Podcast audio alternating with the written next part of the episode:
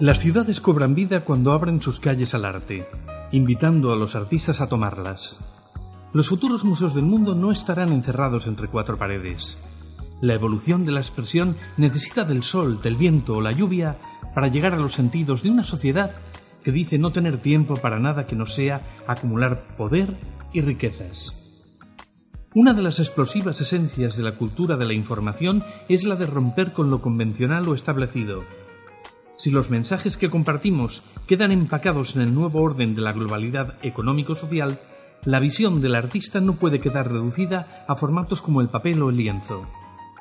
El arte es móvil y busca nuevos soportes que hagan latir su corazón más allá de la sensación visual que proyecten en las personas que los ven y admiran. Cumple por los cuatro costados con la esencia del cambio, llevando a las ciudades que apuestan por postularse como plataformas de esta manera de expresión en referentes que la sacan de lo local en una clara proyección hacia la internacionalización.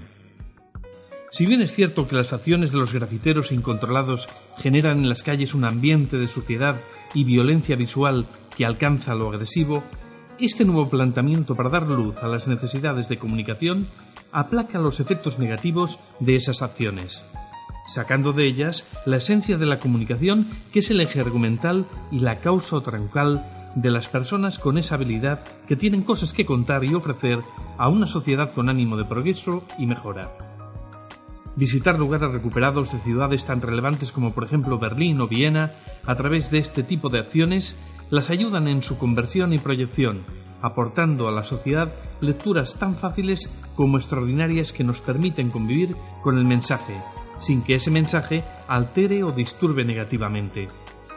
La feliz noticia que hoy puedo celebrar es que esta tendencia ha llegado a mi ciudad.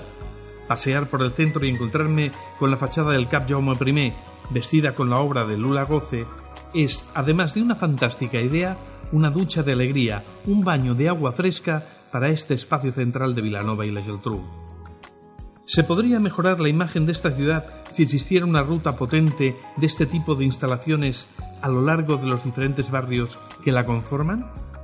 Estoy convencido de que sí, para ello propongo a nuestros representantes políticos que profundicen en esta iniciativa para convertir esta visión en una realidad que ayude a poner el nombre de la vila en el mapa de muchos lugares que desconocen de su existencia. Yo, como muchos de nuestros vecinos, dispongo de una fachada con posibilidades para convertirse en lienzo. A partir de esto se trata de articular los medios para hacerlo posible. Invito a imaginar una nueva ciudad en que en un futuro a medio plazo cuente con un patrimonio artístico que hace muy poco tiempo habría sido descabellado imaginarse. Lo que muchos un día llamaron imposible se convirtió en posible porque alguien se hizo preguntas, se empeñó en equivocarse e insistir lo que fue necesario hasta que lo consiguió.